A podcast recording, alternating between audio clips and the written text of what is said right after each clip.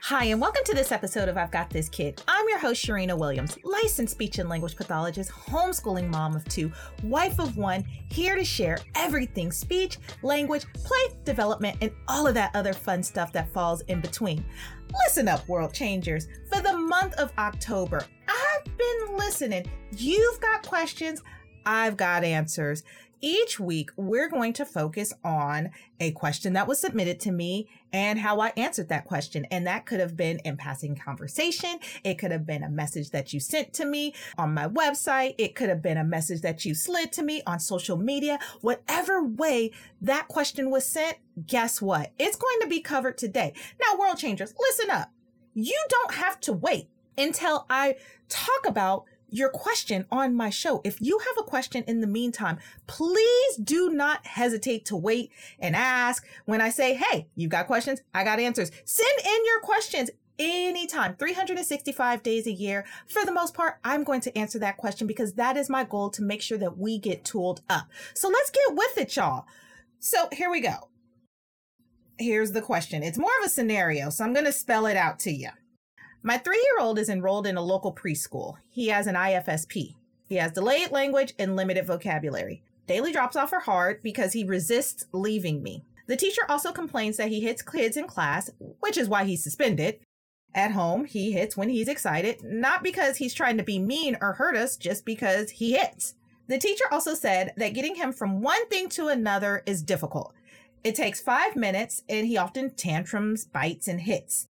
They're threatening to kick him out of school if there's another incident. What should I do? So, my response for one, thank you for reaching out. And I enjoyed having this conversation with this parent and talking to them about this scenario because it's so loaded. Like, there's so many things that are going on in this situation. And let's just let's let's get into it. I'm going to provide you as much perspective, knowledge, and tools to help move forward world changer out there, you've gotten the tools already, but for somebody else in a similar situation, and this situation is pretty familiar for a lot of parents who have kiddos with IFSPs. It's not uncommon for their toddler to have like these other confounding things going on. So let's get into it. For one, IFSP, what is that? That is an individualized family service plan. And what that simply means is that sugar has a gap somewhere in either language or speech or thinking or gross or cognition. Like there's something there to where the milestones are not being met as we would expect them to be met. And so we get an IFSP in there in order to make sure to start the process of minimizing those gaps. And so I'm going to start off with the delayed language piece and the vocabulary piece. And the reason why I'm going to start there and not go into the classroom yet is because just follow me, y'all. Just follow me because this is again a loaded question and it kind of builds. And so I want to make sure that I'm covering everything appropriately. So delayed language, limited vocabulary. Remember, language starts around 12 months. Well, it starts in utero, but like us actually hearing the actualization of a sugar's language, that's not until around 12 months. Some sugars a little earlier because they're like little pistols and they just want to get things out. Others a little bit later, and we would call those sluggish speakers. Some catch up when first words are around 14 months. Others don't, and the gap widens. In this case, sugar has delayed language and limited vocabulary, which means that Sugar probably didn't have 50 words by the age of two. Sugar is probably not getting five to seven new words a week. Sugar is probably not using communication and language to indicate wants and needs and for social situations. And so what happens is, remember when baby was baby and remember when baby got to be mobile and remember how baby got your attention. It was either through crying. It was either through hitting or pulling or grabbing or whining or making some kind of sound or, or noise to let you know that, hey, I need something. I want something.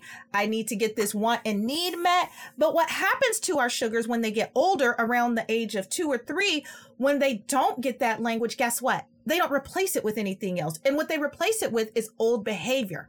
But usually the old behavior, it confounds, it gets bigger and bigger and bigger. You think about like it grows and expands. Like if you've ever seen yeast in bread, it grows and expands. And that's what happens to sugar's behaviors. It doesn't get replaced with the language. It gets replaced with the behaviors. And it can result, language delays can result in, in behaviors and unwanted behaviors for the most part because we expect our little sugars to be using their words and not using their behaviors. And it starts to wear on them and it starts to wear on us. And it just kind of creates this really uncomfortable situation, to be quite honest. And so behaviors can be caused by language delays. This is a real thing.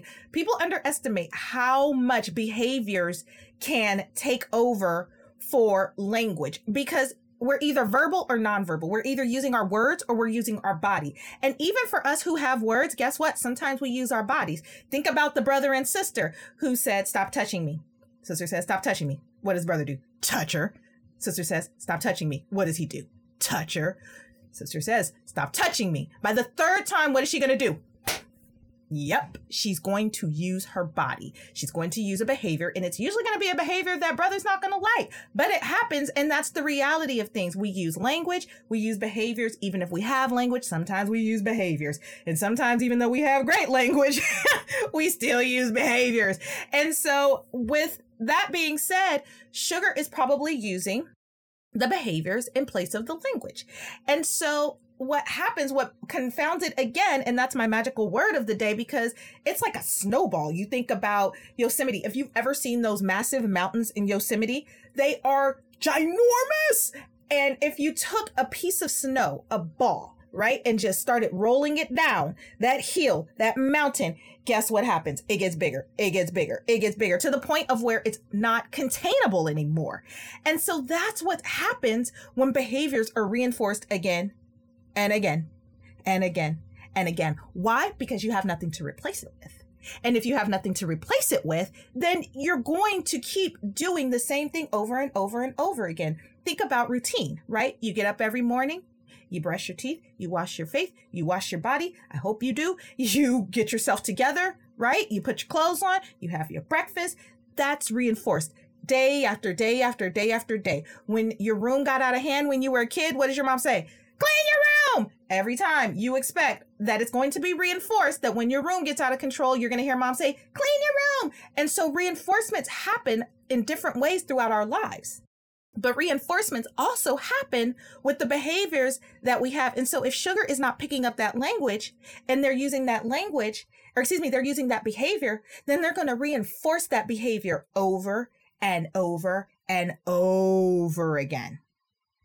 And behaviors, it's not always just directed to language because you might be a world changer that's like, hey, look, um, my sugar has plenty of language and they are still behaving. Sometimes behaviors can also occur because sugar doesn't know what is coming next, or it could be a boundary thing. It really can. There's like a bunch of different reasons, but we're going to stick to this scenario in particular as to behavior and language, and we'll keep the ball going there, right? So if sugar doesn't know what's going to happen next, or doesn't have the security of what's going to happen later, behaviors can happen. And that leads me to when drop offs are happening. So drop offs are happening and there's a tantrum. And transitions are happening and it's a tantrum. And tantrums are really just behaviors. Like tantrum is resistance to a demand being made by somebody else, right? And so, how do you tantrum? Through behavior. What kind of behavior? The behavior you don't want. Why? Because I don't want something to happen, right? Think about that last cookie on the plate. What are you going to do? Hey, don't touch that. That's an adult tantrum, right?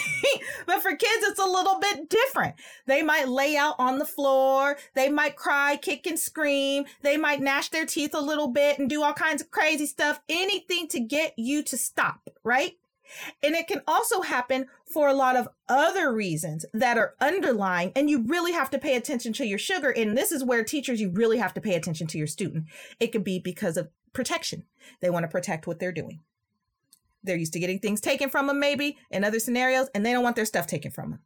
Fear, they don't know what's going to happen next. Uncertainty kind of falls in the same category as, as fear of I'm just kind of uncertain. I don't know what's coming and it's making me a little bit uneasy. Avoidance, maybe they don't want what's going to happen next to happen. Maybe drop off is like the worst thing that happens in the world because why? You took me from my bed. You took me from my mama. You took me from my Elmo. And now you want me to come into this classroom and do a bunch of stuff that they're asking me to do throughout the day that I might not want to do.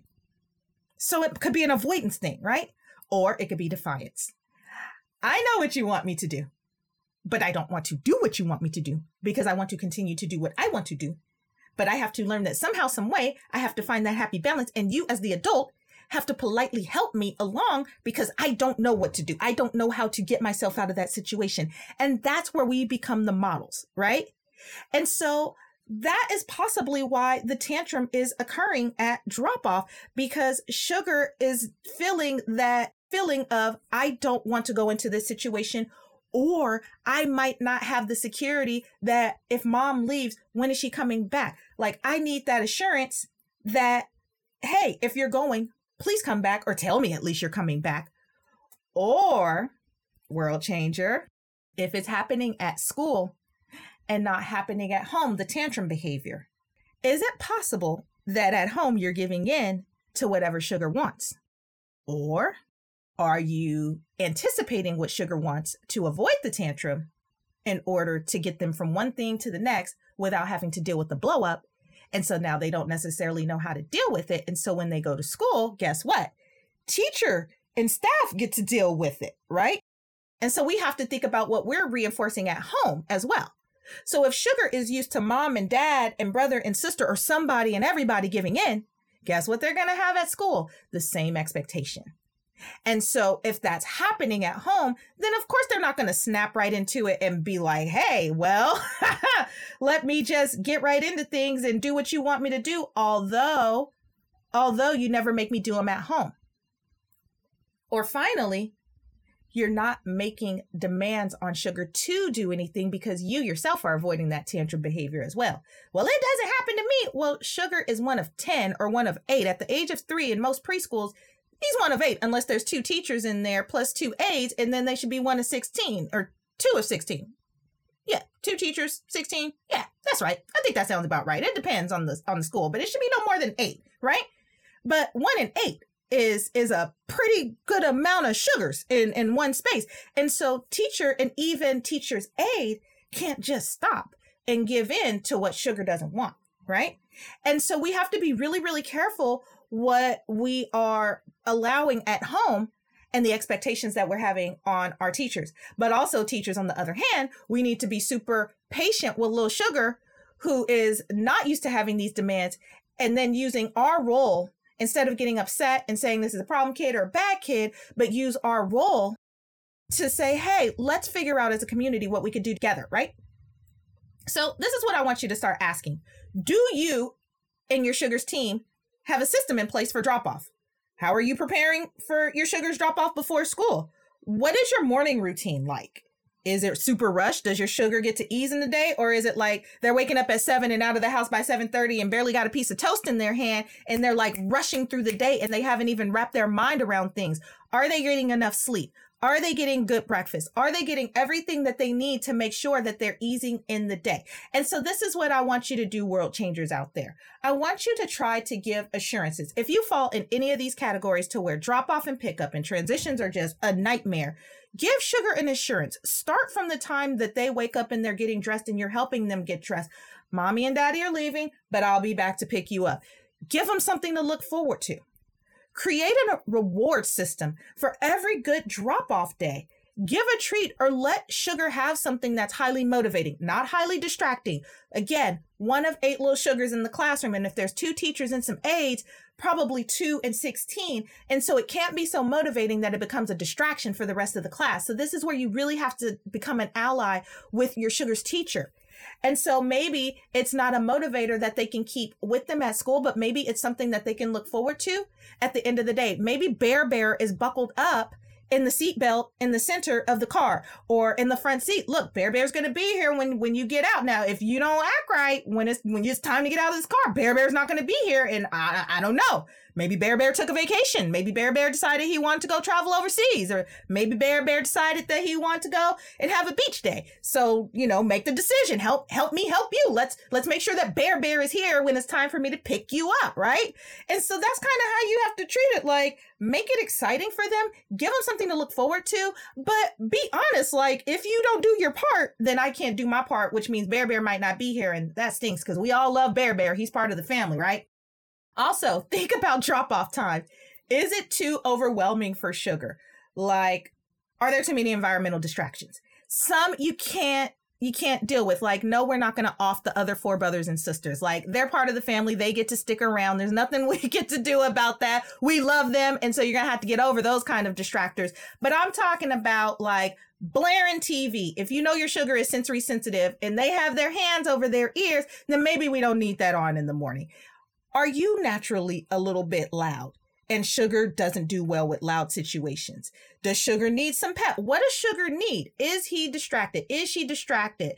To assure that, you know, sugar is getting what they're needing and that they're easing into the day, just make sure like to give sugar that assurance that hey it's morning routine it's going to be okay it's going to be a little bit loud it's going to be chaotic and it's going to be okay and again, it's going to be okay will take you a long way. And if it really comes down to it, to where once Sugar has him or herself together, give him some earphones or a security item, a security blanket. There goes Bear Bear again. Here, hold on to Bear Bear this morning or take these earphones and put them on because I know this noise is getting to you and I want to make sure that you have a great day. Because if Sugar is wired before they even leave the house, and then you got to get them into something else that they may not necessarily want to do and they haven't quite reasoned with or come to grips with, it can be really, really difficult. So think about those things as well. Like, is sugar really sensory sensitive? Are lights a thing? I don't like lights in the morning. Everybody knows I don't like lights it's just too bright. My eyes are light. I don't know what it is. It just, it's not for me. And so I keep the house at, uh, I use, what is it? Natural light having word finding. What's going on here? But I use natural light, and natural light is more than enough for me. But that doesn't hold true for everybody else in my family. So what do they do? They give me a warning. And that's enough for me. Like, hey, we're to turn on the light. Okay. Oh, God. Okay. One, two, three. Okay, it's on. And then I cope and it's okay. So even giving those kind of assurances for sugar, and I'm a grown up with these issues. So think about sugar who doesn't necessarily have like the the control to be like, I don't necessarily like that lighter. I don't necessarily like that sounder. I don't necessarily like this. That's where we as world changers have to be really, really sensitive about what comes along with that IFSP and what's in those papers and understand what that stuff really means, not just a label, but what it means getting through day to day situations, right? Create a social story. This is my final tip for you when it comes to tantrums and behavior, creating a social story. Social stories, I don't know what it is about social stories. For some sugars, they are wonderful. It is like the best thing since sliced bread. But for other sugars, it ain't, it just don't work. It, it's just not a thing. And so what is a social story? Something really basic, the same stuff repeated over and over again, but it's specified to sugar. So something like this. Mommy is going to leave, but mommy will be back. Pictures are usually accompanied with it as well. Teacher Sophie, and that's not part of the story. Teacher Sophie will play with you for the next three hours or until mommy returns. And so, like, some of that stuff wasn't included, like, as far as, you know, or until mommy returns. Don't put that in there, but you get my gist. Mommy's going to leave, but mommy will be back. Teacher Sophie will play for you for the next three hours. Throw some pictures in there of sugar and Teacher Sophie. Throw some pictures in there of mommy. You can read that story to them. And guess what? They're going to memorize that story. And then you could turn that story around and say to them, What did mommy say? Read the first page to mommy. Even if they can't read, they know that picture. Mommy's going to leave. And then what's the next page? But mommy will be back. That's mommy coming back with a big smile on her face. Teacher Sophie will play with you for the next three hours or until mommy returns. That's it. Your your sugar's SLP or the inclusion team can totally help you make one of those. It does not take long at all. And again, it's either going to make or break the situation. So we've gotten through delayed language and how behaviors can impact that. We've talked about behavior specifically. We've talked about tantrums and behavior.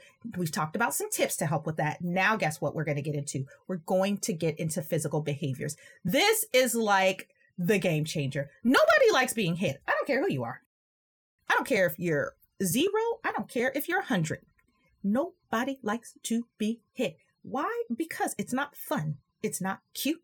It is the brain interprets that as violence, and nobody likes violence being inflicted upon them. I just don't know too many people who like that kind of stuff. Uh, adults don't like it with adults. Adults don't like it when kids do it. Uh, world changer. Now, this is when it gets tricky. So I'm going to try to cover this with as much sensitivity as I can. So it says that at home, he hits when he's excited, not because he's trying to be mean or hurt. But then we also talk about the tantrums and he's biting and hitting during those. All right. So let's talk about it. Hitting and biting, biting and hitting, uh, kicking, anything, scratching. It's uh. physical behaviors. Physical behaviors in general are associated with tantrums. They're usually because Sugar's trying to protect him or herself, or they're trying to resist. I'm going to say it again. Physical behaviors associated with the tantrums are usually because a sugar wants to protect himself or herself, or they want to resist you. Hitting peers may be a way of expressing excitement or obtaining their attention. But here's the thing, world changer, not teacher, world changer. I'm talking to the parents only right now. You carried your sugar, you birthed your sugar, you have been there since day one, and you know your sugar in and out. And there is nothing that you don't love about your sugar. Maybe you don't even love that part, but you love your sugar in a much different way. And that doesn't mean that teacher Sophie and teacher Joseph and teacher and them don't love sugar. Nobody loves being hit. Even if they keep a straight face, nobody's happy about that. Nobody's happy about that. As an early interventionist, I've even been popped. I had to learn quick. You get the strong arm and you just put your arm up and let sugar just hey, I'm uh, I'm not going to hit you, but you're not going to touch me. And and you get to learn which sugars are like that because some sugars go straight to that behavior, but you really have to protect yourself because as an adult, as a person, as a human being, there's only so much we can take and it becomes a defense mechanism. Like you want to defend yourself because you don't want to put yourself in a position to where you're getting harmed or that you ever harm a little sugar, especially in some cases when they don't have control. And so I always tread lightly on these kind of subjects when it comes to hitting and biting and biting and hitting. World changer. I always tell any world changer where I see a sugar who's hitting, I automatically ask them to do their best to disallow that behavior. Do not allow that behavior. Do not make it a joke. Do not make it a running thing. Do not allow that to be something that's reinforced because as much as the teachers love your sugar and want to educate your sugar, they do not want to be hit or bit or kicked or scratched by your sugar. You probably don't want to be bit, kicked, and scratched by your sugar. The hitting, maybe that's your thing, that's your game, and you guys like it. But I'm telling you that that is something that you don't want to reinforce at all. Now, the hitting of the peers. This is where I tread a little bit differently, right? If sugar is like hitting and excited on the playground, this is why I'm talking to the teachers. I want you to use this as a moment, not as a punitive thing, because some sugars will take that punitive thing. And again, remember reinforcement. And if the only attention that you're giving them is negative attention, then that's being honestly interpreted as love. That's the stinky part about reinforcement. Like we have to really be careful how we're reinforcing stuff. And so if sugar is being taken off the playground, if sugar is being, you know, being penalized every time they touch as a way of excitement, not because they're just going up to people and like stone cold knocking them out, TKO, other sugar didn't have a chance, not that stuff, you know, like not that, but like maybe get excited and they, they like hit and you see like the hands kind of going and they hit. That is not necessarily always a negative, especially if they're nonverbal they don't necessarily have the words to express excited. And so you really have to use those nonverbals. And this is where continuing education and getting tooled up, especially if you're in inclusion class and you're not used to this population and they're all of a sudden there, this is where you really got to get tooled up and understand like how nonverbal language can take the place of verbal language and how we have to learn how to interpret that language differently. But in general, what I think is happening is as far as the taking five minutes to get from one thing to another and the tantrum biting and hitting is happening, it's probably being stretched out. I'm assuming that, and this is just my assumption. I could be wrong. You can you can reach out to me and, and prove me wrong on this. I bet though that teacher is probably trying to negotiate, and teacher is probably trying to make sugar get up, or teacher is trying to do things that are really just prolonging it a world changer, you probably are too. And I would be extremely careful about prolonging and allowing sugar to have that extra time. And in fact, as soon as little sugar decides that he or she wants to get on that floor and start rolling around and act like they're going to bite and kick, I would take a good step back and turn my head and be maybe at a, a angle to where it doesn't look like I'm even looking at sugar anymore and I would completely ignore the tantrum and pretend like it's not even a thing. Again, with the hitting of the peers, unless they're like TKOing them and like closed fists like going at them, I would really tread lightly and try to observe the behavior. And that's when your inclusion team can help you out and really get on board. But world changer for you at home, if you're allowing sugar to hit, please disallow that. Like, let's stop that today. Please try. I would also use strong, but not loud language and very consistent language. Don't hit and very firm. Don't hit eye to eye. No looking at their forehead. No no none of that with their back turned especially if they're coming at you and that's when the tantrum is over. No hit no thank you. And it gets real firm right there and you can also provide a model of gentle hands for their peers, like gentle hands, gentle hands, especially if they're excited and they're really trying to get in there and be friends with the other friends. Just show them gentle hands. And you can do a hand over hand, put your hand on top of their hand and allow them to like pet the other hand and just encourage the teachers to do the same. And teachers, I encourage you to try this as well because this can really burn a teacher out because again, it's unexpected and they didn't carry your sugar. They didn't carry them for 40 weeks. They didn't go through what you went through. You know, they weren't up all night with them for the nights that they had colds and they didn't see the first smile and the first mama and the first I love you. So it's a different relationship. And so we don't want to burn our teachers out. They pour out so much and we want to make sure that we're getting them tooled up as well. So if that is happening, really try to talk with them. Really try to get in there and talk with them. This is what leads me to the next thing. Meet with the teachers please meet with the teachers, meet with the teachers, meet with the teachers. Do not go home with one of those notes and it was a not very nice note, or do not go home after picking up your child without having a meeting set in place for when we're going to meet about sugar.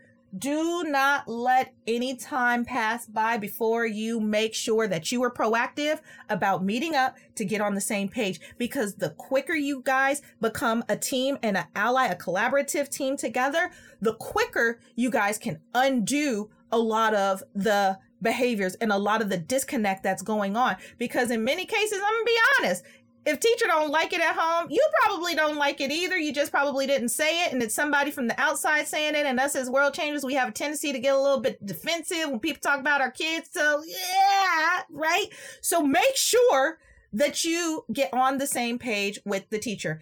Ask if the inclusion team has a behavior plan that can be created. Make sure that that behavior plan makes sense. Do not walk out of the room if that behavior plan doesn't make sense. If it does not make sense to your sugar's needs, if it does not make sense to something that you can carry out, make sure it's something that you guys all feel comfortable carrying out. And if you're not sure about how to carry it out, you need to ask them how to carry it out and be like, hey, look, I need to observe you, or can you do a home visit, or what can you do to help me? Because I'm really trying to help my sugar, right?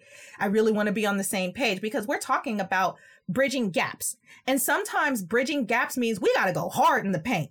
And whatever it takes for us to do to go hard in the paint, that's what we're going to do. We got to be serious about this stuff, world changers. Ask the SLP what language can be used to support your sugar. Now, if they have something like sugar's going to learn five new words, what new five words? It better not be colors and numbers because that's not going to help them stop hitting and slapping and biting and not getting from one thing to the next. Give me something I can use. That's what you need to be asking. What can we use? Can we throw some signs in there? Some more, some all done. What can we do to be proactive to make sure that my sugar is getting what they need? Because again, I'm trying to bridge gaps. I'm serious about my sugar. I'm serious about their development and I want to make sure that I'm on top of things. Nobody's going to be as serious about this but you. And if your team sees that you're serious about it, then guess what? They're going to be either super excited or they're going to get their ducks in a row and they're going to get with you because we want to make sure that sugar understands what they need to do. We need to be consistent in what we're demanding for them to do. And the SLP specifically knows, and that's SLP is speech language pathologist, just as an acronym. And the SLP specifically knows how many words you all should be using with the sugar. So if your sugar only has one word and they're only using one word every time that they speak, then we shouldn't be trying to speak in four and five word sentences to, with them. And that's the SLP's job to then go to the educators and be like, hey, you know what? I need you to send the same message to Little Sugar over here that you're sending to Becky, but I need you to send to Little Sugar using two words instead of four or five words because you're losing them. And we want to make sure that we're giving Sugar opportunities to imitate. And if we're not giving them those opportunities, then we're going to miss them every single time. Make sure that the teachers are talking face to face during transitions. This is huge. So going back to those transitions that are difficult for sugar, make sure when teacher is saying five minute call or time to clean up or whatever it is that either one of the teachers or one of the aides are face to face and giving gentle touches and saying, Hey, it's about time to clean up. Can I help you? Can I help put one in first? Can I put one block in? It's my turn to put one away. It's your turn to put one away. And then we're going to do this next. And then think about, did you hear me? Right? Did you hear me? You want to make sure that sugar heard you. And not only did they hear you, but they're being proactive. And if they ignore you, then you're really using, did you hear me? And that's when those gentle taps are extremely important. Think providing prompts before the transition takes place. Prompts are crucial please use prompts before the actual transition happens. Give them some time, again, to wrap their mind around what's going on. This is for the classroom, this is for the home as well. Make sure you're not saying, it's time for dinner. And then you're like sweeping them away from their favorite thing and not giving them time to wrap their mind around it. So when you're starting to plate, that's the perfect time to start saying, Hey, it's time for dinner. Okay, it's time. All right, your plate's on the table. I'm coming to get you. Let's go. It's time to eat also think, and I kind of alluded to this a little bit, think first, then language. First, we're going to uh, clean up, and then we're going to do this. First, we're going to eat dinner, then you can go back to your play. First, then, because it helps sugar wrap their mind around what's going to happen and that there's possibility that, hey, I might be able to go back to that thing that I really, really love. And think social story to prepare sugar. Social stories can be used for anything and everything. Like sky's the limit. I've even had world changers out there who make their own social stories. Whatever you need, tool yourself up, get your teachers tooled up to make sure that everyone is on the same page. Here's the thing because a lot of things were going on in this story, master one thing at a time. This scenario is no joke. It happens way more often than what we think. For us who are not going through this, for us who've never experienced this, this is a very real thing. Do not try to take on everything at once. You're going to make yourself a mad person. Master one thing at once. So if it's tantrums, usually it's tantrums. Everybody doesn't like those tantrums and everybody wants to get rid of the tantrums first. The behavior is always the problem. That's the biggest thing. So I would work on behavior first before I worked on behavior because there's nothing worse than a sugar having plenty of language and the same behavior. So I would seriously work on that behavior, right? Take notes. Note taking, like it can happen on your smartphone. It can happen on your smartwatch. It can happen on your notepad, on your whiteboard. You can go to Hobby Lobby and get a big old whiteboard and write down everything. You can chart everything nowadays. There are so many tools out there to keep you organized. It's like pick your your jam. What works for you, right? Take notes on the day that it goes good. Take notes on the days that it doesn't go so good. Think about triggers, right? Did Sugar sleep well that night? Did they have some spicy food? Was a relative staying over? Were you in a bad mood? All of those little things can impact how sugar reacts about the world around them. And do not take triggers for granted because sugars are super sensitive to us and they're sensitive to the world around them more than what you know.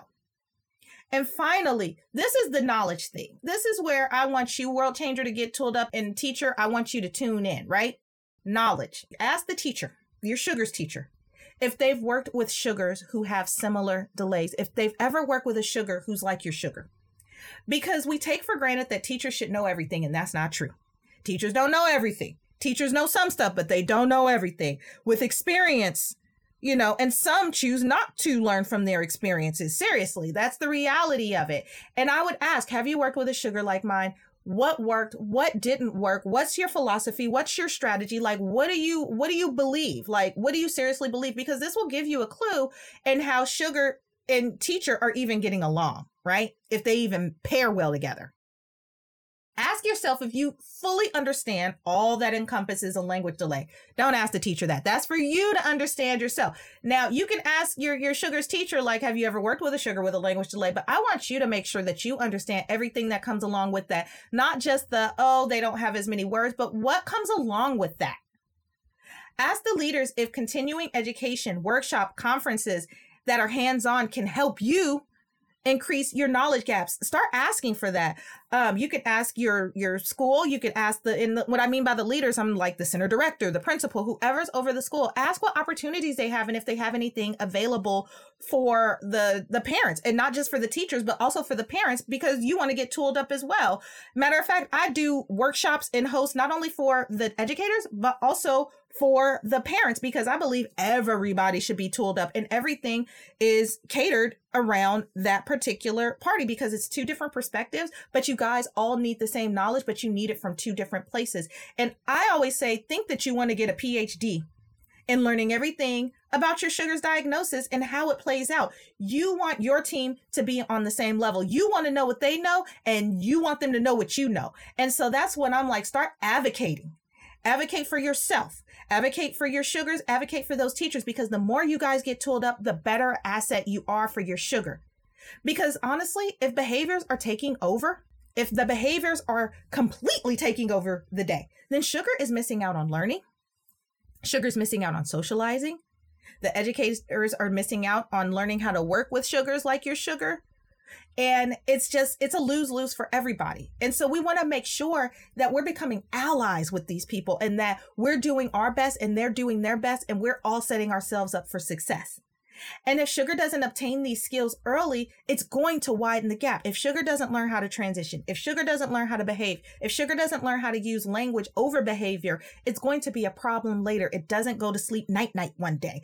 It's usually a thing and a thing that just prolongs and goes on and it shows up in different ways. And even if sugar ends up with some language, how it plays out later is that explosive behavior to where maybe they have language, but they're still explosive and you're still having to negotiate with them at 10 and 12. And so this is something world changer I really want you to get on top of and educators out there, I really want you to make sure that you're teaming up with the world changer out there. And remember, I'm not about the blame game. I'm about getting tooled up. So let's do this, y'all. And we want to really get these behaviors. Finally, we want to get these behaviors because we don't want them to reinforce. The more we allow it to reinforce, the longer we allow it to reinforce, then it becomes a thing. And we do not want this to become a thing. We want to try to push to progress. And that's not the progress that we want to be pushing to. We want to realize their purpose and be excited about what they're doing and who they are. And, and let me tell you, I've worked with so many little sugars and I'm yet to see the one that's super excited after a tantrum they usually feel just as bad as you do. And so let's let's help them. Let's get them tooled up. And let me help you get tooled up. So, world changers, I hope this information was super helpful. I hope providing you perspective, knowledge, and tips will help you and your sugar thrive. I hope educators, you out there, have not only perspective from the parent's perspective, but also that I've enlightened you on some things that you could be thinking about and doing from another lens because this stuff ain't easy, right? Just like you're struggling in the class, in most cases, World Changer is struggling at home. So let's try to do our best to get on the same page and try to collaborate and do our best together. And if you're out there with a similar scenario or a situation that you can't wrap yourself around, please feel free to send in your questions at questions at I've got this kid.com. We would love to hear from you. If you can't wait until the next time I answer questions on the show, visit I've got this kid.com and book me for a personal coaching session and I'd love to help you through. It's seriously that easy. Also, join the interest list for my upcoming book, Watch Me Connecting to Your Child Through Play. This book is everything that you need to connect during play, monitor early milestones, provide practical step by step tips like what do I do when Susie won't sit down, or what do I do when Kyle won't play with me? But yeah, I love him, but he's a toy hoarder. He's, he's that kind of guy, that Kyle. Or my room, it looks like Toys R Us, and my sugar won't touch anything. I'm going to answer all those questions and so much more. So as soon as you're done here, click on the link below and join the movement of intentional parenting.